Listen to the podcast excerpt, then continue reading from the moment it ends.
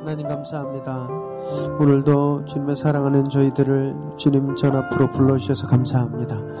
오늘 이곳에 저에게 필요한 말씀 주시고 그 말씀으로 이기는 삶을 사는 저희들 되게 하여 주옵소서 예수님의 이름으로 기도드립니다. 아멘. 할렐루야 좋은 아침입니다. 비가 오고 참 날씨가 궂은데 오늘 이렇게 또 어, 새벽에 교회 나오신 우리 성도님들 주님의 이름으로 축복하고 환영합니다. 오늘 함께 나누실 말씀은 10편 62편 1절에서 12절까지 말씀입니다. 저와 여러분이 한 절씩 교대로 읽으시겠습니다. 나의 영혼이 잠잠히 하나님만 바라며 나의 구원이 그에게서 나오는 도다. 오직 그만이 나의 반석이시요 나의 구원이시요 나의 요새시니 내가 크게 흔들리지 아니하리로다. 넘어지는 담과 흔들리는 울타리 같이 사람을 죽이려고 너희가 일제히 공격하기를 언제까지 하려느냐. 그들이 그를 그의 높은 자리에서 떨어뜨리기만 꾀하고 거짓을 즐겨하니 입으로는 축복이요 속으로는 저주로다. 나의 영혼아 잠잠히 하나님만 바라라. 무릇 나의 소망이 그로부터 나오는도다. 오직 그만이 나의 반석이시요 나의 구원이시요 나의 요새이시니 내가 흔들리지 아니하리로다. 나의 구원과 영광이 하나님께 있으며 내 힘의 반석과 피난처도 하나님께 있도다. 백성들아 시로 그를 의지하고 그의 앞에 마음을 토하라. 하나님은 우리의 피난처시로다. 아 슬프도다. 사람은 입 입김이며 인생도 속임수이니 저울에 달면 그들은 입김보다 가벼우리로다. 구악을 의지하지 말며 탈취한 것으로 허망하여지지 말며 재물이 늘어도 거기에 마음을 두지 말지어다. 하나님이 한두 번 하신 말씀을 내가 들었나니 권능은 하나님께 속하였다 하셨도다. 주여 인자하심은 주에게 속하오니 주께서 각 사람이 행한 대로 갚으심이니이다. 아멘. 오늘 주 저희들에게 주신 하나님의 말씀입니다. 뜻하지 않게 어려움을 당하게 되면 어, 또는 생각지도 못한 큰 문제가 저희들 앞에 닥치면 굉장히 당황하게 됩니다. 그래서 평정심을 잃고 해결책을 찾기 위해서 막 움직이죠. 그렇게 움직이다 보면 큰 낭패를 당할 때가 있습니다. 이 시편을 기록한 다윗은 성경에 등장하는 그 누구보다도 고난과 어려움을 많이 겪은 인물이다라고 할 수 있습니다. 10년이 넘도록 어, 질투에 눈이 먼 사울을 피해서 광야를 도망쳐 다녀야 했죠. 왕이 되어서는 자신의 아들 압살롬의 반역으로 쫓겨 다니기까지 했습니다. 보통 사람들이었다면 그가 경험했던 이 많은 굴곡들을 아마 좀 견뎌내기 어려웠을 것입니다. 하지만 다윗은 그 모든 역경을 이겨냈고 지금까지도 이스라엘의 가장 위대했던 그 위대한 왕으로 그렇게 자리매김하고 기억되고 있는 것이죠. 그가 이 모든 고난들을 이겨낸 비밀은 무엇이었을까요? 상상할 수 없는 그런 어, 폭풍들을 잘 이겨내었던 그 비밀 바로 오늘 말씀에 잘 담겨져 있습니다. 오늘 저희가 나눌 시편 62편은 찬양곡으로도 저희에게 참 너무나 많이 잘 알려져 있죠.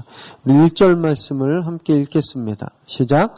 나의 영혼이 잠잠히 하나님만 바라며 나의 구원이 그에게서 나오는 도다. 그 인생의 어려운 순간들을 잘 이겨내는 비밀, 그 중에 하나는 잠잠하는 것입니다. 잠잠하라는 것. 어, 그 당황해서 허둥대지 말고 또 급한 마음에 이곳저곳 막 움직이면서 기웃대지 말고 사람이 물에 빠지면 막 지푸라기도 잡는 것처럼 막 이렇게 허우적대는데 그러지 말고 그냥 잠잠하라 하는 겁니다. 아, 이 영어 성경을 보면 이 잠잠하라는 말이 rest라는 말입니다.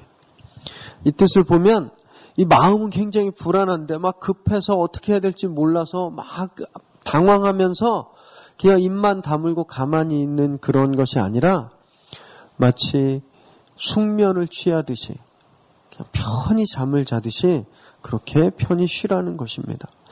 쉽게 이해가 되지 않습니다. 지금 큰 문제가 생겼어요. 당장 급한 일이 터지고 곤경에 처했어요. 그런데 편히 쉬어라. 이것은 이해가 되지 않죠. 그러나 다윗은 우리에게 편히 쉬어라 라고 말하고 있는 것입니다.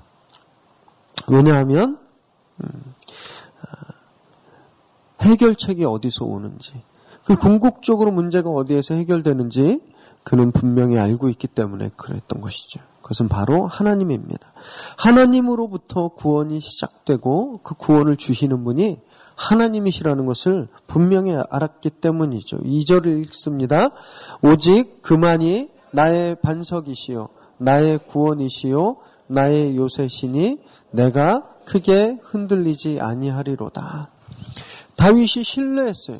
자기에게 구원을 주시는 하나님을 신뢰했는데 다윗이 고백하는 하나님은 큰 바위 같고 높은 산 위에 세워진 난공불락의 성 그런 분이었다라는 겁니다. 이것은 그가 삶을 경험으로 깨달아 알았던 것이죠. 오늘 시편 62편 말씀을 가만히 보면 우리가 한 가지 사실을 깨달을 수 있는데 하나님께 하나님 구원해 주십시오라는 기도가 아니라는 거예요. 하나님 내가 죽게 생겼습니다. 나를 구원해 주십시오. 하나님이 해결해 주십시오라고 하나님께 그 구원을 해결을 아, 토로하고 하나님께 요청하는 아, 시가 아니라 가만 보면 그의 경험에서 오는 그 가르침, 간증을 나누고 있다는 겁니다. 내가 어떠한 문제에서도 그렇게 요동치지 않을 수 있는 것은 내 구원이 하나님으로부터 오는 것을 알기 때문이다라고 계속해서 그가 간증을 하고 있다라는 사실을 우리가 발견할 수 있는 것이. 작은 모래는 약한 바람에도 흩날립니다. 그러나 큰 바위는 매서운 바람에도 끄덕없죠. 자신의 인생을 통해서 보니까 자기에게 그렇게 닥쳐왔던 엄동설안의 칼바람 같은 그런 고난이 이 커다란 바위 같은 이 하나님 앞에서 무력해졌다는 것을 깨달았다라는 거예요. 또 요새라는 단어는 높다라는 말에서 파생되었습니다. 높은 곳에 지어진 산성처럼 모든 적의 공격으로부터 자기를 안전하게 보호해주는 그런 피난처 같다라는 겁니다. 위기에 처했을 때마다 그 안전한 피난처가 자신을 보호해 주었다. 자기의 경험으로부터 오는 신앙 고백을 그가 하고 있는 것입니다. 그렇기 때문에 다윗은 흔들림 없이 잠잠할 수 있었다라는 고백을 우리에게 하고 있는 것입니다. 세상은 우리를 늘 끊임없이 흔들려고 합니다. 어르신들은 정말 공감하실 텐데 문제가 한번 끝났다고 편안해지는 것이 아니죠. 고비가 넘으면 또 다른 고비가 나옵니다. 이 문제가 끝났다 싶으면 또 새로운 문제가 우리를 불안하게 하고 우리를 흔들어 놓는 것이죠. 정신을 차릴 수 없을 정도로 우리는 그런 문제들 속에 계속 있는 것입니다. 가족 간의 갈등, 건강의 문제, 사업의 어려움 끝이 없습니다. 이럴 때 우리가 이런 우리에게 닥친 이런 어려움들과 문제점들을 바라보고 집중하는 것이 아니라 다윗이 했던 것처럼 하나님께 시선을 옮겨야 하는 것이죠. 왜냐하면 이 시편을 기록할 때 다윗에게 반석과 요새가 되셨던 그 하나님께서 오늘날 저희들에게 동일한 반석과 산성이 되심을 우린 믿어야 하기 때문에 그렇습니다. 그분을 신뢰할 때 우리의 큰 바위 되시고 우리의 산성 되시는 피난처 되시는 하나님을 신뢰할 때 다윗이 편안하게 안식했던 것처럼 이 모든 상황들 속에서 이 모든 문제들 속에서 우리가 평안히 안식할 수 있게 되는 것입니다. 3절과 4절을 읽겠습니다. 넘어지는 담과 흔들리는 울타리 같이 사람을 죽이려고 너희가 일제히 공격하기를 언제까지 하려느냐?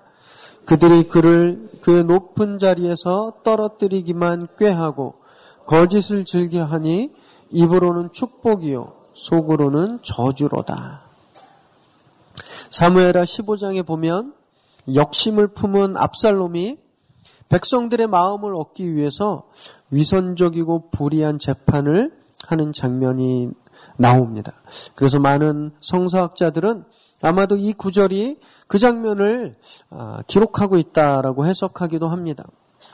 자신을 따랐던 신료들이 이 반역을 일으킨 압살롬과 한패가 되어서 자신을 공격할 때 또는 백성들이 이제 다윗은 하나님께 버림받았다. 다윗의 시대는 끝났다. 압살롬이 참된 왕이다. 이렇게 그를 저주하고 모함하는 이 유언비어들이 난무했을 때 다윗의 심정은 정말 처참했을 것입니다. 방금 읽은 3전 말씀처럼 담이 자기 위로 무너져 내리는 것 같고 보호막이었던 울타리가 막 흔들려서 뽑혀 나가는 것 같은 그런 처참한 심정이었을 것이죠. 입으로는 좋은 말을 하지만 속으로는 저주하는 자들 저희들도 저희 주변에서 만나볼 수 있습니다.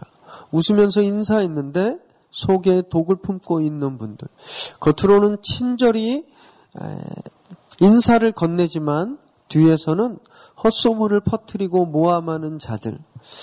사실 우리를 가장 아프게 하고 힘들게 하는 사람들입니다. 김정일이 핵실험을 했다고 잠을 못 이루시는 분은 안 계실 것입니다. 얼마 전에 영국이 유럽연합을 탈퇴했는데 그 문제로 식음을 전폐하고 근심하는 분은 안 계실 것이에요. 오히려 내 주변에서 내 앞에서 웃, 지만내 뒤에서 어, 음해하는 독을 품는 그런 분들이 저희를 가장 힘들게 하죠. 그래서 나를 어, 가장 아프게 하는 분들은 대체적으로 가장 가까이 있는 분들일 때가 많은 것입니다. 얼마 전 저희가 묵상을 마친 디모데 후서에서도 보면 바울의 마지막 순간에 그를 가장 힘들게 했던 사람들은 자신을 가두고 채찍질했던 로마 군인이 아니라 한때는 자신을 따랐지만 그리고 자신의 제자인 척했지만 그러나 자신을 비난하고 배신하고 떠난 사람들 그 사람들이 바울을 가장 아프게 했습니다. 그래서 그들의 이름을 그곳에 나열하기까지 했던 것이죠. 우리의, 가, 우리, 우리의 가까웠던 사람이 우리를 배신할지라도, 내가 믿었던 모든 울타리가 넘어지는 것 같을지라도, 내가 마음을 두고 있었던 것들이 내 위로 쏟아져 내릴 때라도, 그래도 우리는 잠잠히 하나님만을 바라보고 우리의 구원의 반석이신 하나님께 소망을 두어야 할 줄 믿습니다. 그리고 5절과 6절을 읽겠습니다. 나의 영혼아 잠잠히 하나님만 바라라. 무릇 나의 소망이 그로부터 나오는 도다. 오직 그만이 나의 반석이시요 나의 구원이시요 나의 요새시니 내가 흔들리지 아니하리로다. 아멘. 사람들에게 인정받고 싶고 그리고 나의 나에 대한 주변의 평판에 우리가 소망을 둔다면 우리는 늘 상처받을 수 없다라는 것입니다. 오직 우리의 소망은 하나님 한 분뿐이시기 때문에 그 외의 곳에 우리가 소망을 둔다면 우리는 늘 다치고 아프게 됩니다. 왜냐하면 세상의 소리, 사람의 소리는 너무너무 가볍고 헛된 것이기 때문이죠. 구절을 읽겠습니다. 아, 슬프도다. 사람은 입김이며 인생도 속임수이니 저울에 달면 그들은 입김보다 가벼우리로다. 사람이 이렇기 때문이라는 거예요. 사람의 연약함을 정말 이 구절만큼 잘 표현한 글은 없다고 할 정도로 너무너무 간결하게 그리고 강렬하게 우리에게 표현해 주고 있습니다. 인생의 무게가 얼마나 가벼운지 아느냐? 차가운 아침 입에서 나오는 입김과 같다라고 우리에게 말씀하고 있는 것입니다. 그렇기 때문에 우리는 이 보잘것없는 인생의 마음을 두어서는 안 되는 것이죠. 10절을 읽겠습니다. 포악을 의지하지 말며 탈취한 것으로 허망하여 지지 말며 재물이 늘어도 거기에 마음을 두지 말지어다. 이 세상은 온통 더 가지려 합니다. 스스로 채우려 해요. 끝도 없이 채우려 하죠. 마치 먹어도 먹어도 만족하지 않은 전설에 나오는 불가사리처럼 그렇게 탐욕스럽고 서로를 짓밟고 더 많이 소유하려고 합니다. 그런데 하나님 보시기에 얼마나 어리석고 가소로울까요? 여러분 입김을 아무리 모아본들 이 공간 안에 입김을 가득 채워본들 한 푼의 무게라도 나가겠습니까? 가치가 있는 것일까요? 사랑하는 성도 여러분, 그래서 우리는 마음을 옮겨야 되는 것입니다. 지금 나를 힘들게 만드는 것, 나를 근심하게 하는 것, 심지어는 나를 기도하게 만드는 그 문제가 나를 위한 것이라면, 내가 지금 필요해서 그것을 갖, 갖고자, 그것을 채우고자 그렇게 근심하고 기도하는 것이라면, 또는 내가 원하는데 채워지지 않았기 때문에 내가 그렇게 기도하고 근심하는 것이라면, 오늘 그 마음이 이곳에서 끊어지게 되길 주님의 이름으로 축원합니다. 우리의 소망은 하나님께로 나오는 것입니다. 우리에게 부족한 건 내가 갖고 싶은 것에 소망을 둔다면 우리는 한낮 아, 새벽에 입에서 나와서 사라져 버리는 그런 입김과 같은 삶을 살 수밖에 없다라는 것입니다. 우리가 소망을 하나님께 둘 때 우리의 인생에 의미가 생긴다라는 것이죠. 11절과 12절을 읽겠습니다. 하나님이 한두 번 하신 말씀을 내가 들었나니 권능은 하나님께 속하였다 하셨도다. 주여 인자함은 주께 속하오니 주께서 각 사람이 행한 대로 갚으심이니이다. 11절에 보다 정확한 번역은 이것입니다. 하나님이 말씀하신 것은 한 가지인데 내가 들은 것은 두 가지다라는 것이에요. 하나님이 한 가지 말씀을 했는데 나는 거기에서 두 가지 깨달음을 얻은 것이다라는 뜻입니다. 다윗이 깨달은 것은 두 가지였습니다. 세상의 모든 일은 하나님 손에 달려 있고 그래서 하나님 뜻에 합당하지 않은 것은 다 실패하게 될 것이다 라는 것이죠. 이것이 다윗의 깨달음입니다. 오늘 이 다윗의 깨달음이 저희 모두의 깨달음이 되시기를 정말 소원합니다. 우리가 그렇게 마음 썼던 것들, 우리가 그렇게 안절부절했던 것, 그렇게 되고자 원했던 것, 그렇게 가지고자 했던 것, 여러분 이것이 정말 하나님께 속한 것인지 우리가 솔직하게 하나님 앞에 내려놓고 생각해 보아야 된다라는 것이죠. 나를 두렵게 만드는 것이 정말 나를 두렵게 만드는 대상인지 우리가 오늘 다시 그 대상을 보아야 한다는 것입니다. 하나님께서 나와 함께 하신다면 우리가 무엇을 두려워할 수 있을까요? 오직 우리가 하나님 뜻에 합당하기만 한다면 성경은 오늘 우리들의 삶이 입김처럼 허망한 삶이 아니라 정말 무게 있는 것들로 채워질 것이라고 우리에게 말씀하고 있는 것입니다.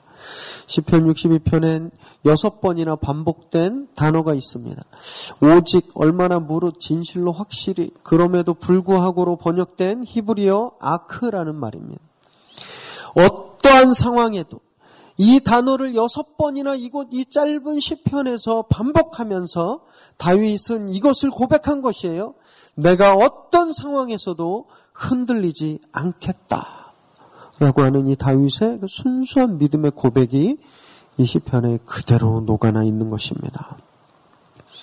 저는 오늘 저희들의 삶에도 이 다윗이 했던 것처럼 내가 어떠한 상황 속에서도 흔들리지 않겠다라고 하는 이 다윗의 믿음의 고백이 오늘 우리 삶 가운데 가득 채워지게 되길 주님의 이름으로 축원합니다. 그래서 하나님이 우리의 반석 되신 것과 우리의 피난처 되심을 이 세상에 증거하는 저와 여러분 되시기를 주님의 이름으로 다시 한번 축원합니다. 기도하시겠습니다. 하나님 감사합니다. 오늘 여전히 우리의 삶은 많은 문제로 가득하고 그 문제들로 인하여 마음에 평안이 없지만 오늘 말씀은 하나님께서 우리의 반석이시고 피난처 되신다고 말씀하셨습니다.